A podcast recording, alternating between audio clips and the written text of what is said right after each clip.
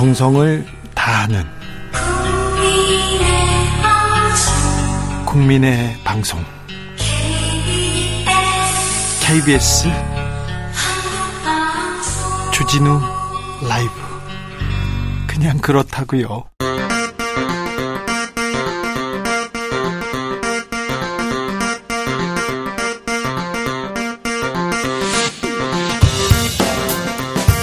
주진우 라이브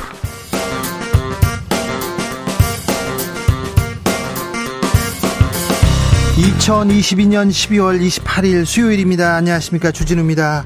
무인기 보고 놀란 우리 군 새떼와 풍선을 보고도 놀라고 있습니다.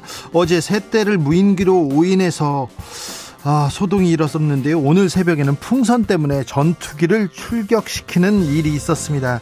심각하게 구멍난 안보. 괜찮은 걸까요? 윤 대통령은 전 정부의 책임으로 돌렸는데 이 상황 전 정부 인사들은 어떻게 보고 있을까요?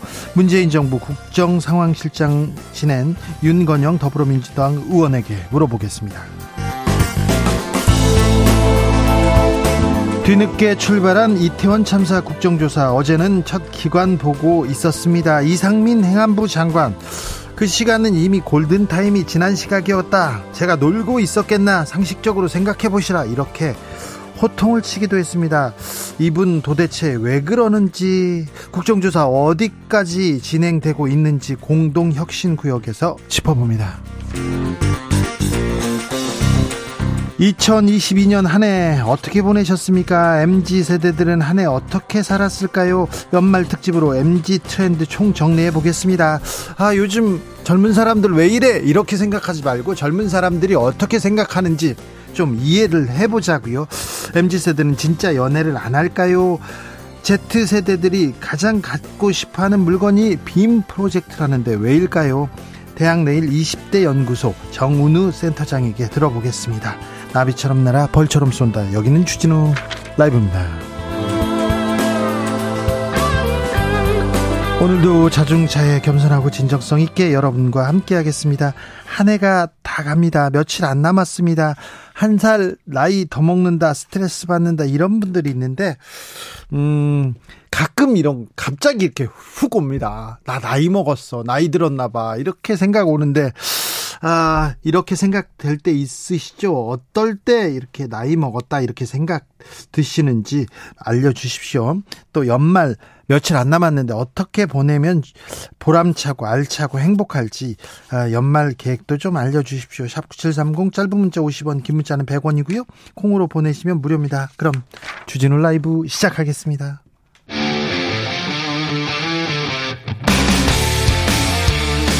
탐사보도 외길 인생 20년. 주 기자가 제일 싫어하는 것은?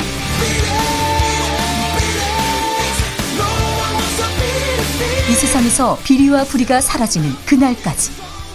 오늘도 흔들림 없이 주진우 라이브와 함께.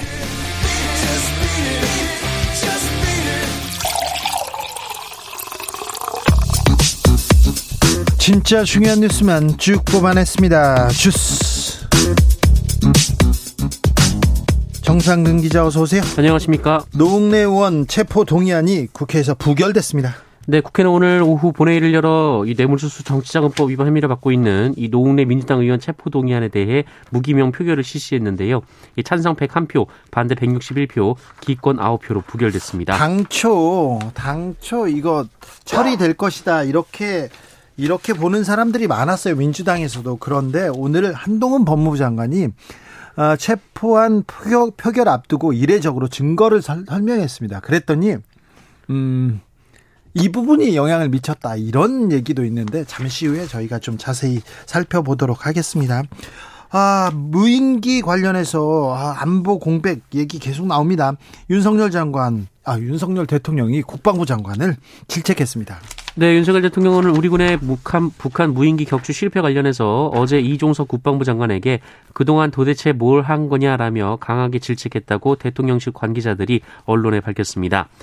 어, 대통령실은 사태가 발발한 후 국가안전보장회의를 소집할 상황이 아니라고 판단해서 어, 김성한 국가안보실장 주재로 긴급 안보 상황 점검회의를 주재했고 어, 이 대통령에게 이후 이 논의 내용을 보고했다라고 합니다. 국가안전보장회의 소집할 상황이 아니라고요. 서울까지 무인기가 달려왔는데 아, 왜 그렇게 생각했는지 아무튼 질책했는데 대통령의 발언 점점 강경해집니다. 네, 북한 무인기 침투 당일 국가안전보장회의가 개최되지 않아서 이 안보관에 대한 비판이 이어졌는데요.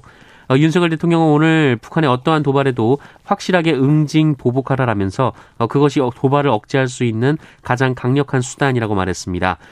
어, 특히 윤석열 대통령은 북한에 핵이 있다고 두려워하거나 주저해서는 안 된다 어, 이런 말을 하기도 했습니다. 북한이 한 대 보내면 우리는 두 대, 세 대 보내라 이런 얘기도 했다고 하고 확전을 가고 각오로 임해라 이런 얘기도 했다는데 응징 보복 두려워하거나 주제해서는 안 된다. 대통령의 말을 들으니까 갑자기 두려워지는 거는 어떻게 설명해야 될까요? 평화가 법이고 밥인데 우리한테는 더더욱 중요한데 계속해서 보복 확전 이런 얘기가 나옵니다. 좀 국민은 불안합니다. 아, 오늘 새벽이었습니다. 우리 전투기가 무인기로 오인하고 출격했습니다. 풍선 때문이라고요? 네, 군 당국이 이틀째 정체불명의 항적을 북한 무인기로 추정하고 전투기를 출격시켰지만 이 무인기가 아닌 것으로 확인됐습니다. 어제는 새떼였는데 오늘은 풍선이었다고 합니다. 네. 어, 군은 오늘 새벽 정체를 알 수 없는 항적이 레이더에 일부 식별돼서 이 비상대기 중이던 공군 전투기가 어, 긴급 출격을 했는데요. 어, 문제는 그 새벽에 갑작스러운 굉음에 놀랐다는 민원이 잇따랐다라고 합니다. 그래서 잠 깨고 어이구 전쟁 난 거 아니냐 이렇게 얘기한 사람도 많다고 합니다. 그런데 새떼 때문에 풍선 때문에 우리 군이 이렇게 우왕좌왕 하는 걸 보면 좀 불안합니다. 무인기 보고 놀라서 이렇게 우리 공격기가 출격하다가 추락하기도 했고요. 아, 이거 총체적인 난국 같은데 안보 참사다 이렇게 지적하는 사람도 있는데 왜 그럴까요? 과연 전 정권 탓일까요? 잠시 후에 윤건영 의원에게 물어보겠습니다. 아, 대통령실에서 음 국조 국고 보조금 민간 단체한테 많이 지급했다 감사에 착수한다고 밝혔습니다. 이 대통령실이 자체 조사를 벌인 결과 전임 문재인 정부 5년간 민간 단체에 대한 국고 보조금이 급증해서 한 해 약 5조 원이 넘는 돈이 지원됐다 어, 이렇게 주장을 했습니다. 어, 또한 이들 중 일부에서는 부정수급 의심 사례가 적발됐다면서 어, 내년 상반기까지 각 부처를 통해 전면적으로 감사를 진행하기로 했다라고 밝혔습니다. 박근혜 정부 시절에 민간 단체, 민간 단체 3조 5천억 원 이상이 이렇게 지급됐습니다. 근데 매해 4천억 원 넘게 이렇게 증액됐다 이렇게 주장하는데요. 음, 정부가 못할 일은 민간 단체에서도 합니다. 그런데 민간 단체를 통해서 이렇게 돕기도 하고요. 그런데 이 돈이 잘 쓰였는지 투명하게 회계 처리는 했는지 집중적으로 들여다 보기는 해야 되겠습니다. 음, 오늘 새벽에 특별 사면된 김경수 전 경남도지사 입장을 냈습니다. 네, 오늘 영시를 기해 특별사면된 김경수 전 경남지사가 창원교도소 앞에서 기자들과 만나서 이 받고 싶지 않은 선물을 억지로 받게 된 셈이라며 원하지 않았던 선물이라 고맙다고 할 수도 없다라고 말했습니다. 억지로 받은 선물입니까? 네, 김경수 지사는 국민 통합을 위해서라고 말하는데 예, 통합은 이런 방식으로 일방 통행이나 우격 다짐으로는 이뤄지지 않는다라고 밝히기도 했습니다. 김경수 지사가 매우 점잖은 점잖고 매우 침착한 성격인데 받지 않고 싶은 선물인 것 같아요. 억지로 받았다 이렇게 얘기하는 걸 보니 어, 오늘 봉화마을 찾았더라고요. 네, 김경수 전 시사는 오늘 출소 후 첫 일정으로 노무현 전 대통령 묘역이 있는 경남 김해 봉화마을을 찾아 헌화 분양했습니다. 어, 김경수 지사는 박명록에 어, 대통령께서 왜 그렇게 시민민주주의와 국민 통합을 강조하셨는지 이제야 조금 알 것 같습니다라고 적었습니다. 어, 김경수 전 지사는 비서로서 노무현 대통령을 모셨죠. 그리고 또 봉화마을 내려갔을 때 이렇게 유일한 비서로 이렇게 같이 가서 거기에 사셨어요. 음. 밀정 논란에 휩싸인 김순호 경찰국장 승진했습니다. 승진했습니다. 어, 경찰에서 넘버 투가 됐다면서요? 네, 김준호 초대 행정안전부 경찰국장이 경찰 대학장으로 자리를 옮깁니다. 어, 밀정 의혹을 받으며 경찰국장을 지낸 지 불과 5개월 만입니다. 아, 경찰청은 오늘 치안 정감, 치안감 인사를 단행했는데요. 네. 이 신임 경찰청 차장의 조지호 경찰청 공공안전정보국장, 아, 경찰 대학장의 김순호 경찰국장, 이 경기남부 경찰청장에는 우종수 경찰청 차장을 내정했습니다. 네. 이 새로운 경찰국장에는 김희중 경찰청 국가수사본부 형사국장이 부임합니다. 네. 이거 행안부 장관, 행안부 장관이 인사를 한다고 하죠. 아무튼 밀정 논란에 휩싸인 김순호 경찰국장이 승진했다고 합니다. 왜 이런 분들만 이렇게 쓰시는지 그런 생각도 좀 합니다. 음, 택시기사 살인 사건이 있었습니다. 범인 연쇄 살인 가능성 제기되고 있습니다. 네, 택시기사를 살해하고 옷장에 시신을 숨겼다가 붙잡힌 30대 남성이 있었는데요. 이 남성이 경찰 조사 과정에서 전에도 살인을 한 적이 있다라고 진술해서 어, 경찰이 발칵 뒤집혔었습니다. 네. 아, 이 남성은 지난 8월쯤 함께 살던 50대 여성을 살해했고 공릉천 주변에 유기했다고 진술했답니다. 네. 어, 지목된 여성은 이 남성이 살던 아파트의 소유주이자 이 남성과 과거에 교제했던 것으로 전해졌는데요. 이 남성은 여, 성의 소재가 묘연하다는 경찰의 추궁에 어, 시치미를 떼다가 어, 집안에서 여성의 휴대전화가 발견된데 이어서 차량에서도 여성의 신분증이 발견되자 이 범행 사실을 자백했다고 합니다. 네. 어, 경찰은 이 남성이 실토한 두건 외에 추가 범행이 있는지 아직 확인되진 않았다라고 밝혔습니다. 다누리호가 달 궤도 진입에 성공했습니다. 네, 어, 다누리호가 달궤도 진입에 성공을 했습니다. 어, 국, 과학, 어, 과학기술정보통신부 그리고 한국항공우주연구원이 발표했는데요. 어, 지난 8월 5일 미국 플로리다주 우주군 기지에서 발사된 지 145일 만입니다. 네. 어, 다누리는 원래 5회 정도 임무궤도 진입 기동을 한 후에 진입을 시도하려고 했는데 3회 만에 궤도 진입에 성공했고요. 어, 덕분에 29일 확인될 달 궤도 진입 여부가 어제 확인이 됐습니다. 아, 곧 이제 다누리호가 임무를 수행하게 됩니다. 네, 다누리는 이 본격 기능 시험을 진행하는 등 이 본격적인 초기 운영을 시작할 예정입니다. 다누리가 본격적으로 임무를 시작하면 우리 정부는 2032년 예정된 달 착륙 그리고 이후 자원 개발 등 우주 개발 사업으로 나아갈 첫 발걸음을 떼게 됩니다. 코로나 상황 어떻습니까? 네, 오늘 신규 확진자 수는 87,517명입니다. 어제와 거의 비슷하고요. 지난주와 비교하면 조금 줄었습니다.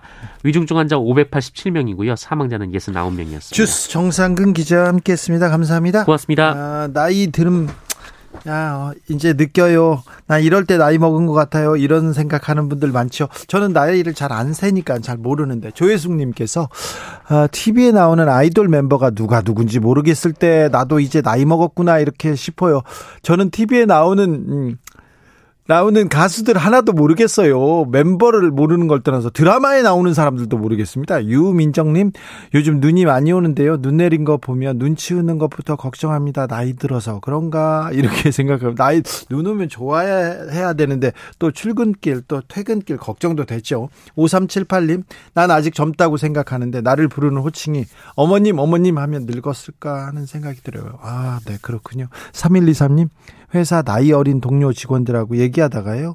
요새 쓰는 말 뜻을 못 알아듣고 딴소리 할 때 나이 먹은 것을 찐하게 느낍니다. 인터넷 뒤지면서 몰래 찾아봅니다. 이렇게 얘기합니다. 아, 그렇군요.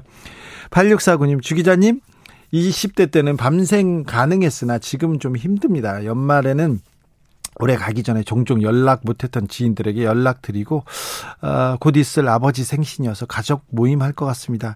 그리고 내년에는 임신 계획이 있습니다. 응원해 주세요. 감사합니다. 얘기하는데 응원하겠습니다. 연말 어떻게 보내시는지 계속 연말 계획도 옵니다. 3418님 연말에 할 일이 마땅히 없으시면요. 헌혈로 한 해 마감합시다. 아, 네. 훌륭하신 분이시네요. 0147님 연말에는요. 가족과 함께 배달 음식이죠. 코로나 시작되고 외식 대신 배달, 마트보다 배달, 영화보다 TV 삶이네요. 31일에는 귤 까먹으면 귤, 귤 까먹으면서 제아의 종소리 들으렵니다. 매년 하는 2년간의 뽀뽀 예정입니다. 아, 0147님 로맨틱하게 올해를 또 마무리 하시는군요. 주진우 라이브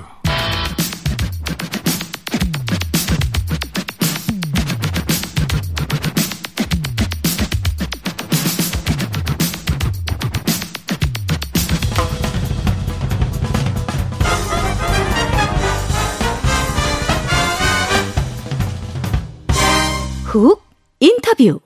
모두를 위한 모두를 향한 모두의 궁금증 훅 인터뷰 북한 무인기 출몰로 국민들 좀 불안합니다. 어제는 새떼를 보고 놀라더니 오늘은 또 풍선 보고 군 전투기가 출격했다고 합니다.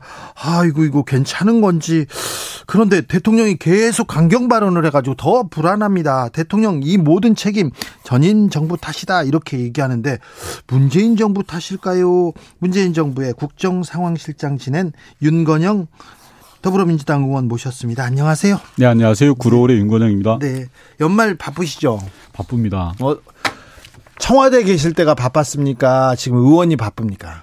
아무래도 청와대는 조직의 메인 몸이다 보니까 네. 똑같이 바쁘더라도 어, 회사원과 자영업의 차이라고 보면 될 것 같습니다. 아 그래요? 예.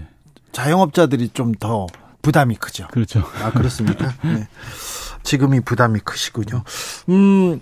이, 이 얘기 먼저 해야 될 것 같아요. 무인기가 서울과 경기도를 이렇게 헤집고 다녔어요. 우리 군 전투기 막 다 출동했는데 하나도 뭐 격추도 못 시키고 추적도 이렇게 실패했습니다. 네. 음, 이 상황 어찌 봐야 됩니까? 정말 참으로 기가 막힌 상황입니다.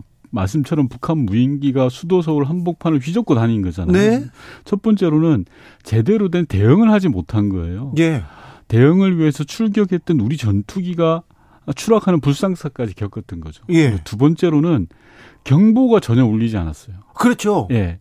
만약에 만약에라도 북한의 무인기에 예, 뭐 생화학 무기라든지 다른 무기가. 있었다라면 예. 한 엄청난 일이 벌어졌을 거 아닙니까? 예. 당연히 정부에서는 경보를 때렸어야 됩니다. 그리고 재난 문자라도 알려줬어야 될 거 아니에요. 맞습니다. 그런데 윤석열 정부는 이걸 엠바고를 걸고 기자들에게도 사후에 설명을 했다라는 말입니다. 그날 저녁 뉴스에는 그 대통령실에 온 개 개 그 소식밖에 안 나왔어요. 맞습니다.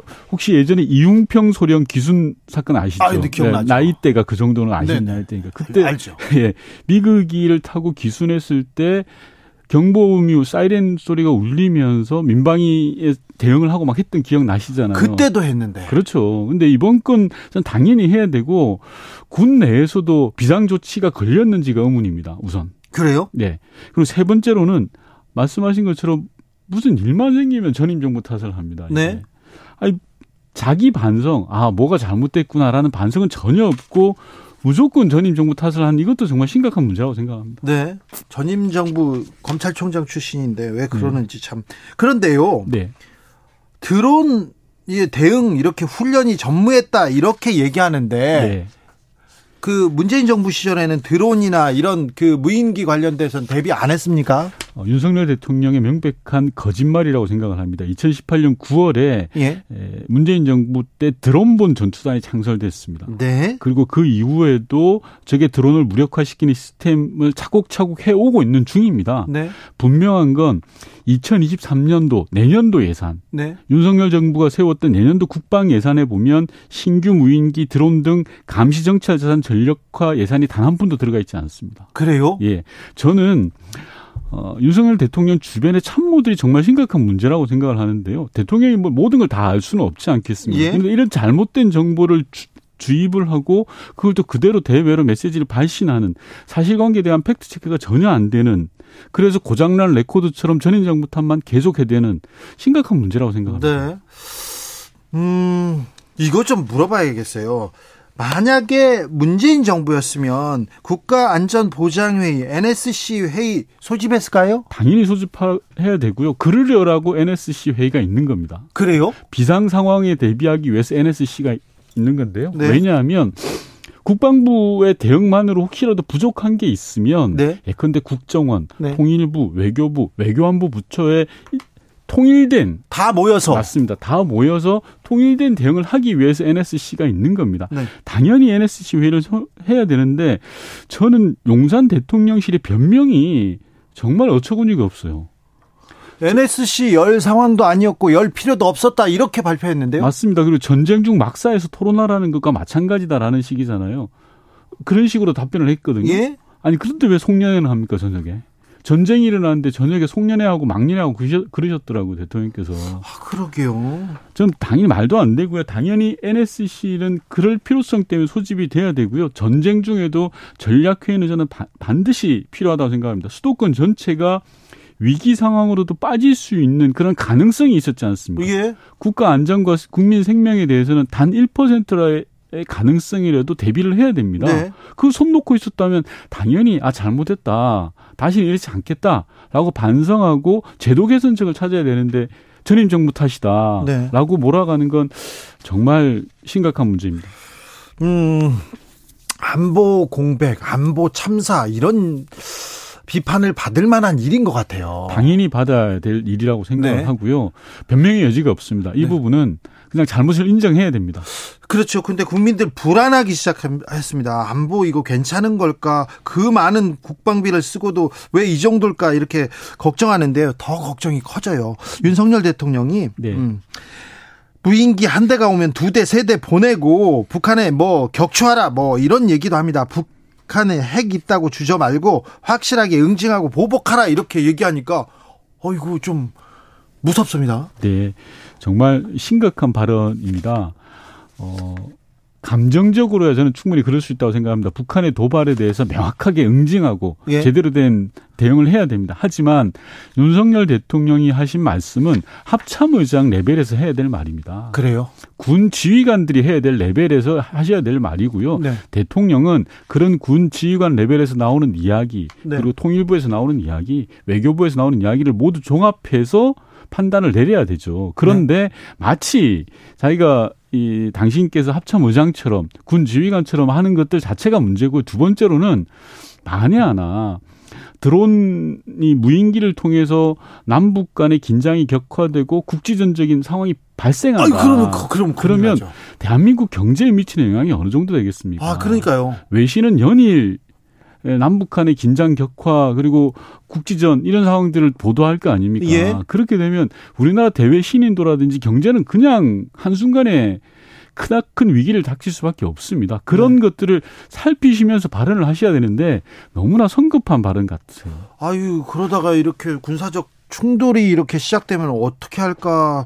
아유 걱정하는 분들 많아요. 당연합니다. 속으로야 우리 군에서는 그런 준비를 착실히 할 수 있습니다. 네, 해야죠. 저는 당연히 해야 된다고 생각하고요. 평화는 힘에 의해서만 지켜진다고 생각하거든요. 네. 그래서 역대 정부에서 진보 정부는 국방비를 아주 과감하게 정액을 시켰습니다. 문재인 정부에서 국방비를 너무 많이 써가지고 저는 비판했습니다. 맞습니다. 뭐 그런 비판 저는 달게 봤는데요. 그 비, 그런 비판에도 불구하고 문재인 정부에서 국방비를 과하게 지출했던 건 네. 힘에 의한 평화입니다. 네. 우리의 평화는 한반도의 평화는 힘이 있을 때만 지킬 수 있다라는 네. 거여서 군내 대비태세는 강화하고 그런 준비를 하는 건 당연합니다. 네. 그런데 대통령이 나서서 할 일인가라는 부분입니다. 네. 문재인 정부에서도 평화를 위해서 힘을 비축했고 평화를 위해서 전쟁을 준비했습니까? 너무 안 하고 평화 협상만 하고 너무 봐주기 해가지고 지금 북한이 북한이 아나무인이다 이렇게 얘기하는데요. 자, 핵심은 목표는 한반도의 평화를 어떻게 지킬까 의 문제입니다. 네. 평화를 위한 힘이냐 전쟁을 위한 힘이냐 물론 둘 다이겠지만 문재인 정부는 힘을 통한 평화라는 정책적 기조하에서 해왔다라고 생각합니다. 네. 아, 지금 외국에 있는 분들이 또 외신 기자들이 들어온 이 문제 가지고 야, 괜찮은 거냐 계속 물어봅니다. 네. 이걸 어떻게 봐야 되냐. 이거 하고요. 예. 또 이거 물어봅니다. 이명박 전 대통령 특사. 네네. 이거 어떻게 봐야 되는지 이렇게 물어봅니다. 아, 어떻게 보셨어요? 제가 그래도 여의도 언저리에서 네. 보낸 세월이 한 20년인데 살다 살다 이런 사면 처음 봤습니다. 왜요? 염치도 없고 눈치도 없고 체면도 없고 오로지 내 편은 다 봐주겠다. 네. 내 편은 자기 편은 다 살려준다라는 거고요. 헌법이 정한 대통령의 권한을 너무나 사사롭게 쓴 겁니다. 하나의 예를 들어 보겠습니다. 네. 이명박 대통령은 형기를 1년 8개월 동안 살았습니다. 네. 근데 정경심 교수 지금 2년 5개월째 살고 있습니다. 예. 오, 정경희 교수가 더 오래 사셨네요. 예, 2년 5개월입니다. 네. 뭐 단순 비교할 수는 없지만 이명박 대통령의 이 그런 범죄 혐의와 네. 정경심 교수의 그 혐의를 좀 비교해 봤으면 좋겠습니다. 아, 저는 비교가 안 되죠. 비교 불가능하지 네. 않습니까? 사면이라는 건 상식적이었고 보편적 정의에 기반해야 됩니다. 공정해야 되고 그런 것들 다 한 번에 깨트려 버린 거고요. 한마디로 박근혜 국정농단 세력에 대한 탄핵 불복 사면입니다. 말도 안 되는 사면이라고 생각합니다. 네. 어, 이명박 대통령은 또 형기 중에 거의 대부분 병원에 계셨어요. 맞습니다. 그리고 돈도 많은데 왜 돈까지 이게 벌금까지 안 받는지. 아니 그런데요. 문재인 정부에서도 박근혜 전 대통령 사면했잖아요. 아, 국민 통합 차원에서 마지막에 대통령 임기 5년 중 마지막에 했습니다. 저는 사면권에 대해서는 대통령 고유의 권한입니다. 헌법이 네. 부여한. 그래서 저는 개인적으로는 사면권에 대해서 왈가왈부하고 싶지 않았고 이제까지 해온 적도 없습니다만 네. 이번 사면은 너무한 겁니다. 국민 통합이라면 통합의 대상이 있어야 되고 그게 공정과 상식의 선에서 출발해야 되는데 이건 좀 치사한 수준 아닙니까? 김경수 지사 같은 경우는 거의 끼워넣고 들러리 사면으로 하고 있는 거 아닙니까? 억지로 받은 선물을 받은 셈 이러면서 김경수 전 지사는 오늘 출소해서 아, 좀 씁쓸한 입장을 냈습니다. 네. 저는 좀 치사하다라는 생각도 들었어요. 만약에 어, 자기 편 살려주고 자기 편 다 봐주겠다라고 생각하면 네. 욕먹을 각오로 당당하게 밝혀야 됩니다. 아, 그렇게. 아, 난 이렇게 한다. 네. 나의 길은 이 길이다. 대통령으로서의 국정 기조는 이거다. 네. 라고 하는 게 저는 대통령으로 오히려 당당한 모습인데. 아예 보, 보낸 거 아닙니까? 우리 지지층한테. 나는 우리 네. 지지층한테는 이렇게 다 봐주겠다. 이런 메시지를 낸 거 아닙니까? 냈죠. 냈는데 갑자기 끼워넣기 사면을 하는 건 이건 또 뭡니까? 아, 끼워넣기다. 예. 구색 맞추기. 예. 네. 어, 왜 김경수 지사 복권은 안 했을까요? 자, 근데 댓글 댓글 때문에 유죄가 받았다고 유죄 받았다고 하지만 네. 팬클럽 그러니까 민간인들이 그냥 댓글 공작을 한 건데 어, 군내 댓글 공작, 네. 국정원의 댓글 공작한 사람들은 다 사면했거든요. 맞습니다. 그왜이 복권 안 했을까요?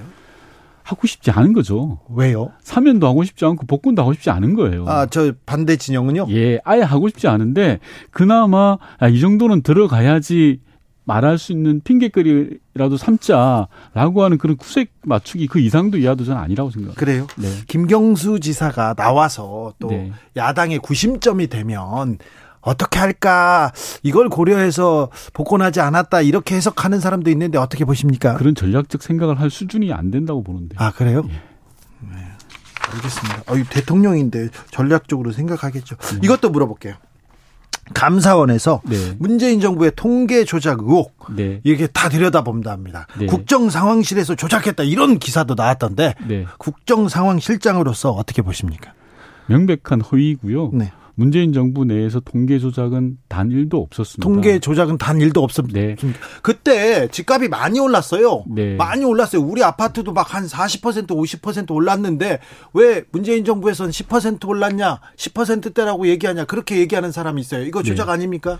일단 우선 근본적으로요. 통계는 조사에서부터 분석까지 보는 눈이 많습니다. 예. 한 명이 할 수 있는 게 아니고요. 네. 열 명이 할 수 있는 것도 아닙니다. 조사원부터 분석원까지 수많은 사람들이 하기 때문에 네. 조작 자체가 불가능합니다. 그리고 두 번째로는 지금도 통계청에는 그 로데이터가 있습니다. 네. 분석해 보면 이게 조작인지 아닌지 드러납니다. 네. 세 번째 방금 진행자께서 말씀하셨던 부동산 통계의 경우에는 네. 통계가 두 가지가 있습니다. 하나는 실거래가 통계, 네. 하나는 지수 통계. 네.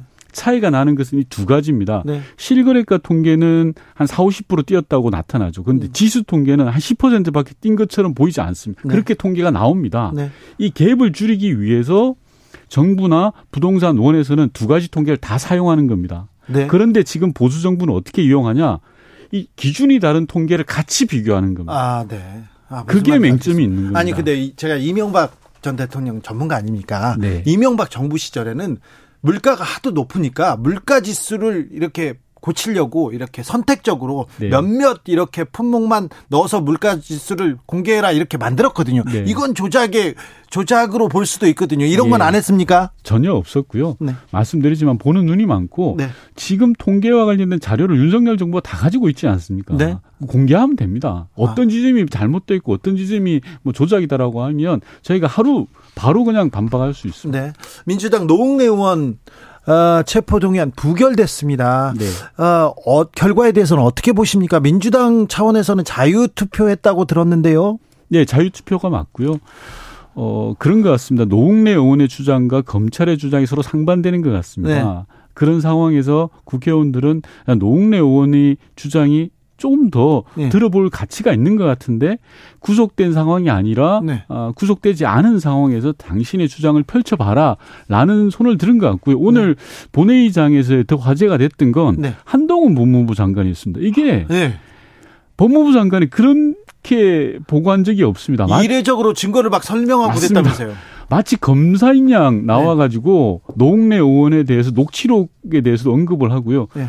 근데 그게 노웅래 의원이 곧바로 신상 발언을 해서 다 깼습니다. 아, 그래요? 예, 한동훈 장관의 주장이 허구다라는 네. 것들을 또 설명을 했습니다. 그러다 예. 보니까 이게 부결로 됐는데 한동훈 법무부 장관은 작정하고 나온 것 같아요. 그래서 한동훈 법무장관 때문에 노웅래가 살았다 이런 얘기도 있어요. 뭐 그런 해석도 가능한데요. 음.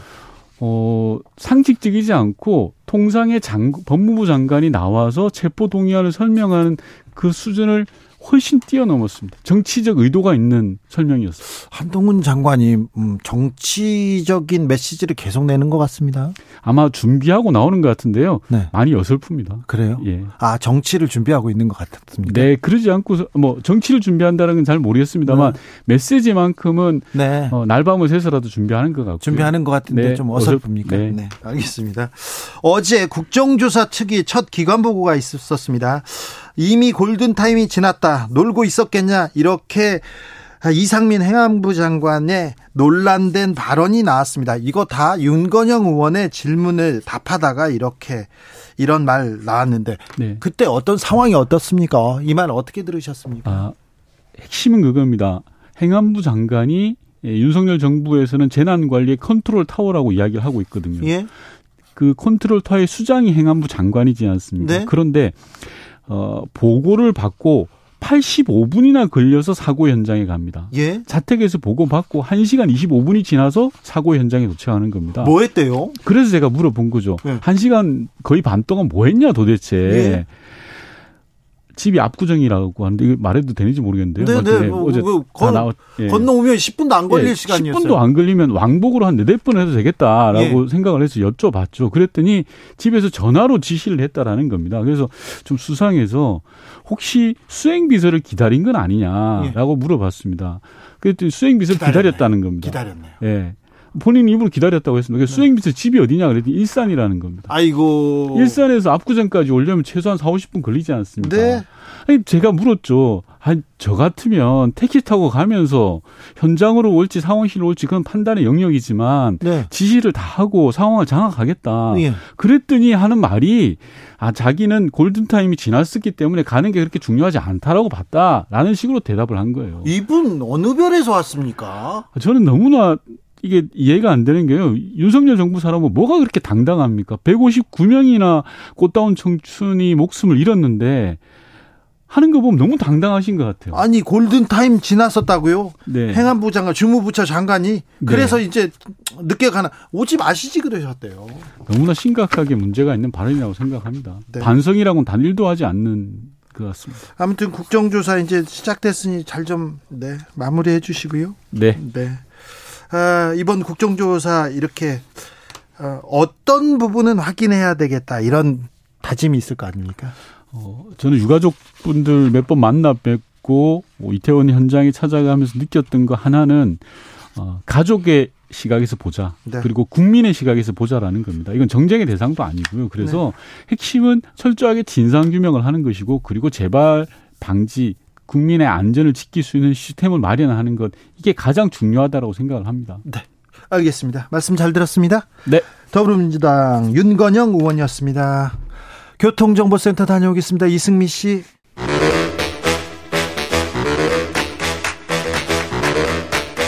이것이 혁신이다. 여야를 내려놓고 관습을 떼버리고 혁신을 외쳐봅시다. 다시 만난 정치 공동 혁신구역. 주진우 라이브가 지정한 여야 혁신위원장 세 분 모셨습니다. 천하람 국민의힘 혁신위원 어서 오세요. 네, 전남 순천의 천하람입니다. 장경태 더불어민주당 의원 어서 오세요. 네, 안녕하세요. 장경태입니다. 용해인 의원은 또 일정 때문에 전화로 연결돼 있습니까? 네, 안녕하세요. 네. 용혜인입니다. 네, 용해인 의원도 나와 계십니다. 아, 노웅래 의원 체포동의안이 부결됐습니다. 민주당에서 자유투표한다고 해서 가결될 가능성이 높다 얘기를 들었는데 어떻게 된 겁니까? 일단 한동훈 장관이 이 체포동의안 취지 설명하는 과정에서 어마어마한 발언들을 했습니다. 사실상 이 수, 수사 정보와 관련된 뭐 마치 녹취록이 있다 이런 식으로 지금 발표하면서 아니 사건 보고 안 받는다면서요. 그러니까 장관직을 이용하지도 않고 수사 정보 뭐 사건 보고 받지도 않는다고 하면서 관련된 이야기를 하셨거든요. 그런데 그것도 제가 보기엔 법원에서 증거 능력 인정되지 않을 가능성이 매우 높은 것 같은데 그렇게 막 이 정쟁을 일삼다 이렇게 표현 자체가 너무 과격하고 법무부 장관으로서는 이 정말 이해하기 어려운 수준의 발언이었고요. 그러다 보니까 체포동의안이라기보다는 한동훈 장관 불시민 투표가 아닌가라고 느낄 정도로 많은 의원님들이 격정을 내셨습니다. 용해인 의원은 어떻게 들으셨어요? 네, 저는 사실 불체포 특권에 대한 네. 생각들을 오늘 투표하기 전에 계속 했습니다. 네. 이 불체포 특권 자체가 이제 유래가 굉장히 오래된 제도잖아요. 네. 이제 영국의 왕이었던 제임스 1세가 의원, 의회를 무산시키려 했던 것을 계기로 이제 만들어진 것인데, 지금의 불체포 특권에는 허점도 많다라는 생각이 많이 했어요. 많이 했어요. 오늘 이제 그 한동훈 장관이 나와서 설명한 거를 제외하면 사실 체포동의안 표결 전에 각 의원들에게 제공되는 정보와 자료가 너무 미흡합니다. 그러니까 본회의 보고 이후에 정부의 이 체포 이유만 듣고 토론 없이 표결을 해야 하는 상황이거든요. 어, 그래서, 어, 좀 앞으로는 좀 법률적인 미비 상황에 대한 개선이 필요하지 않을까라는 생각을 좀 많이 했습니다. 아 그랬어요? 네. 아니 근데 이제 저는 한동훈 장관이 네. 어, 뭐 방금 용해인 의원 말씀하셨지만 모르겠습니다. 조금 과하다면 과할 수도 있겠지만 근데 뭐 이 사실 좀 알아야 표결을 할 거니까. 아, 그러니까 용해인 의원 얘기를 들어보면 또 자료가 좀 제공돼야 되네요. 그래서 이제 한동훈 장관이 두 가지로 나눠서 설명했죠. 첫 번째로는 증거가 있느냐, 그리고 범죄가 중대하냐, 이걸 나눠서 설명드리겠다라고 하면서, 어, 증거가 굉장히 명확하게 있다라는 거를 얘기를 한 거고요. 어, 뭐, 한동훈 장관이 이 수사가 진행되는 과정에서 보고를 뭐, 저는 안 받았을 거라고 생각하지만, 그럼에도 불구하고 체포 동의안을 설명하려면 어느 정도 사건 내용을 알고 와가지고 설명해야 되지 않겠습니까? 네네. 저는 그런 일환이었고, 뭐 제- 보통 체포 동의안은 봅니다. 네, 그 제가 드리는 서면으로, 말- 서면으로 오는데요. 서면에 내- 있지도 않은 내용을 구두로 일방적으로 설명한 겁니다. 그게 문제라고 네. 말씀드리고 싶습니다. 네, 제가 드리는 말씀은 한동훈 장관의 설명이나 검찰 측의 일방적인 입장이 아니라요.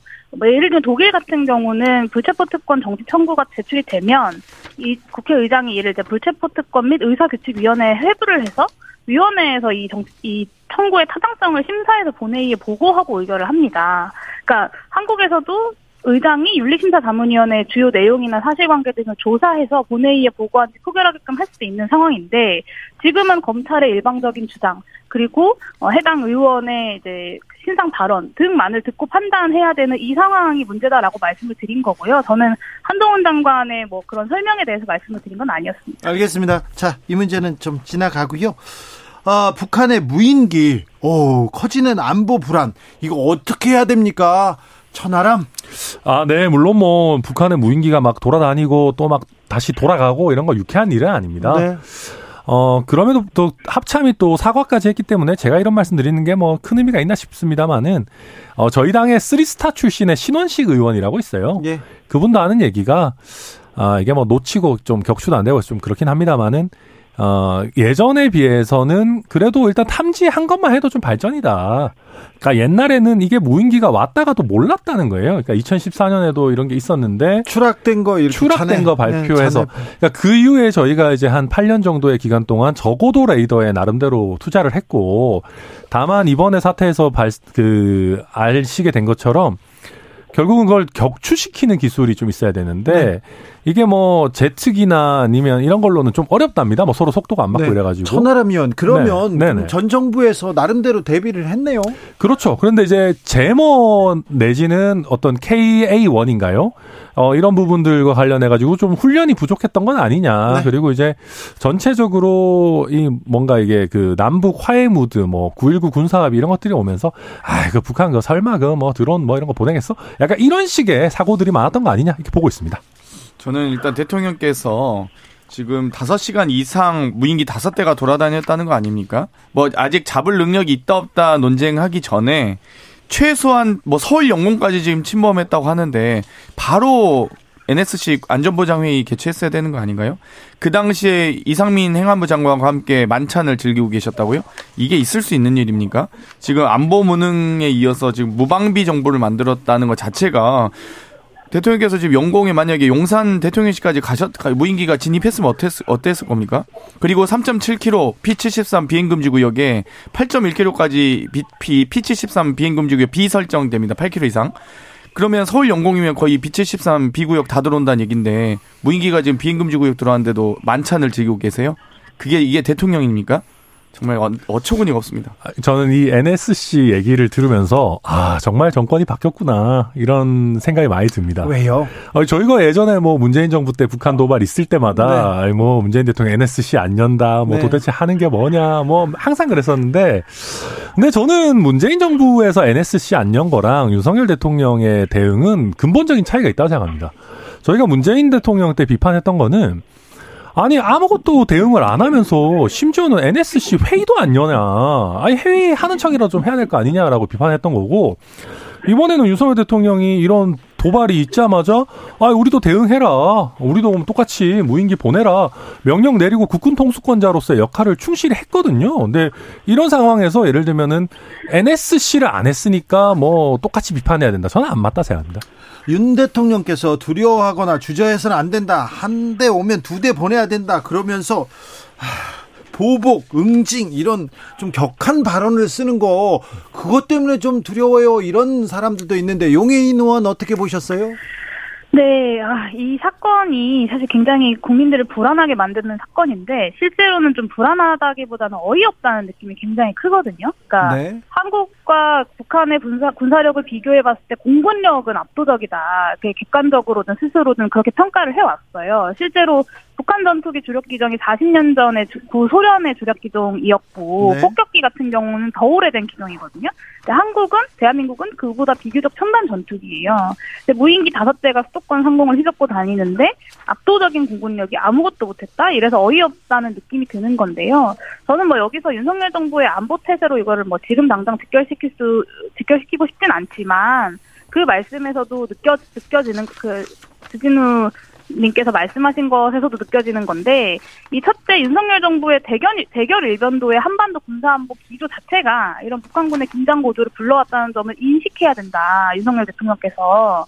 그 무인 항공기 도발에 대한 대응 태세를 갖추는 것도 물론 중요하지만 윤석열 정부가 과연 한반도 평화를 관리할 수 있는 의지와 능력이 있는 정부인가 이런 의구심이 강하게 듭니다. 네.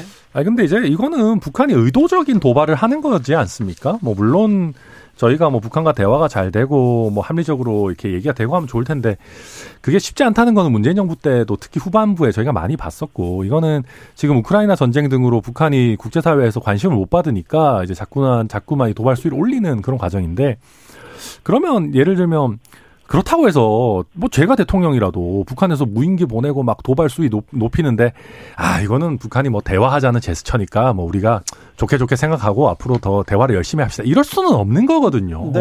아니, 최소한 이거 도발에 대한 대응을 해야 되는 거 아니겠습니까? 아니 문재인 정부 때는 정부가 잘못했고 지금은 윤석열 정부는 잘못한 게 없습니까? 그럼 그 항상 좋아하시는 한미 공조 속에 미군과의 이 공조 속에 우리가 대처할 게 없습니까? 그러니까 저는 그 전에는 최소한 이런 국지전 도발이 없었다는 겁니다. 근데 지금 보복, 응징, 심지어 우리 대한민국의 무인 드론들을 지금 북한 상공, 영공, 북한 상공으로 보낸다?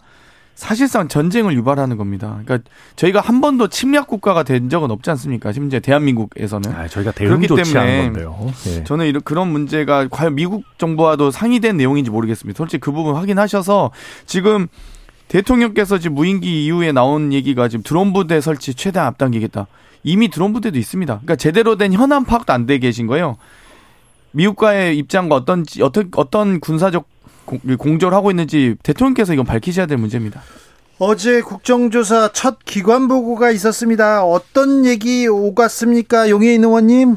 네, 국정조사에서는 주로 이제 컨트롤 타워의 문제를 많이 다뤘고요. 그리고 경찰에서의 대응이 과연 적절했는가 아, 이런 이야기들을 많이 나누기도 했습니다. 그리고 또 유가족 지원에 대한 문제들도 어, 많은 어, 의원님들께서 질의를 했는데요. 네. 좀 이, 이해가 되지 않았던 장면이 있었습니다. 이상민 장관이 이제 현장에 늦게 현장에 굳이 굳이 갔는데 그것도 이제 어, 일산에서 출발한 운전기사를 기다렸다는 거예요. 예. 이에 대해서 어 그 이미 골든 타임이 지난 시점이었다 이런 이야기를 또 했습니다. 네. 저는 어 그 얘기를 듣고 지금 무슨 말씀을 하시는 거냐라고 아주 항의를 했었는데 참사 초기에는 무한 책임을 운운했던 이상민 장관을 비롯한 윤석열 정부의 책임자들이 이제는 책임을 회피하기 위한 발언들만 늘어놓기 시작을 했습니다. 그리고 또 한 가지 지적하고 싶은데요. 야당 의원들이 여러 차례 이제 당일의 대응 기록 같은 것들 아주 기초적인 자료들을 달라고 요청했는데 지금까지 제출을 하지 않았습니다. 그러다가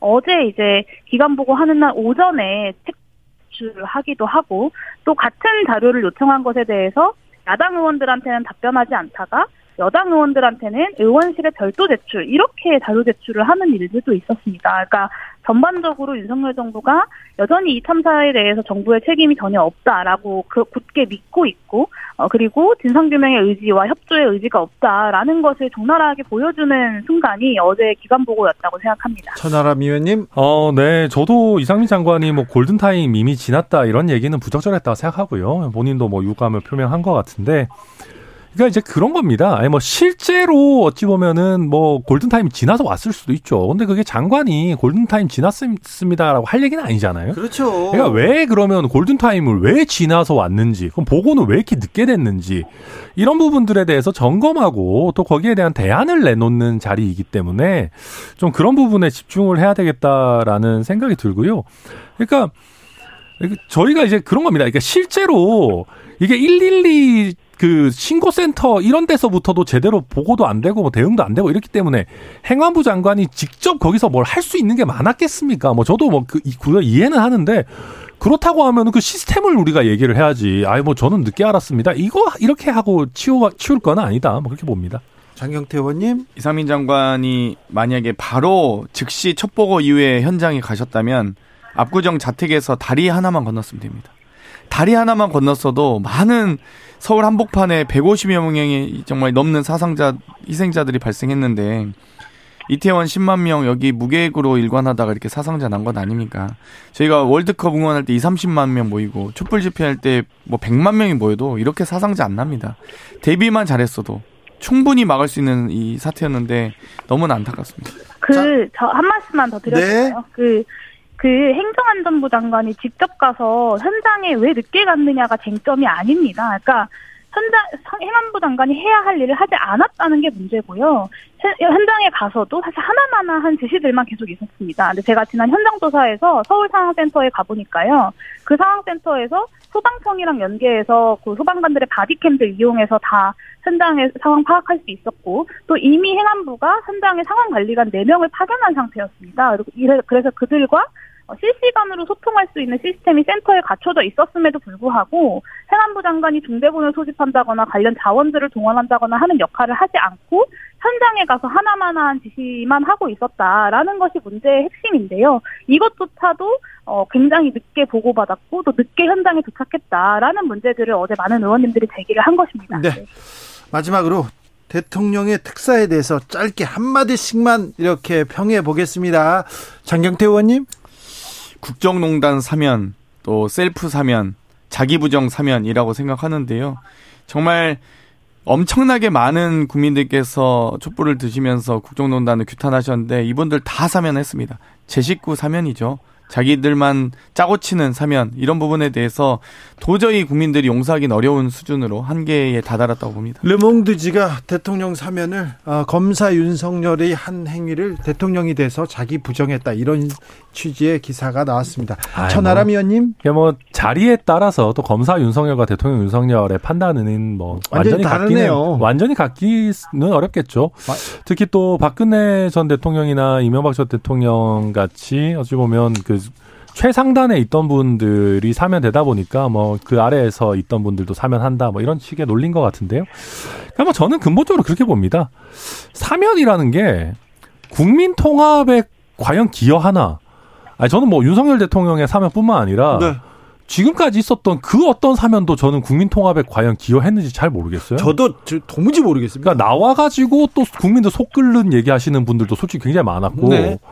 그래서 우리가 뭐 다음번에 개헌 논의할 때 저는 네. 뭐 사면권 부분도 좀 본격 논의해야 되지 않겠나 뭐 생각합니다. 용해인 의원님.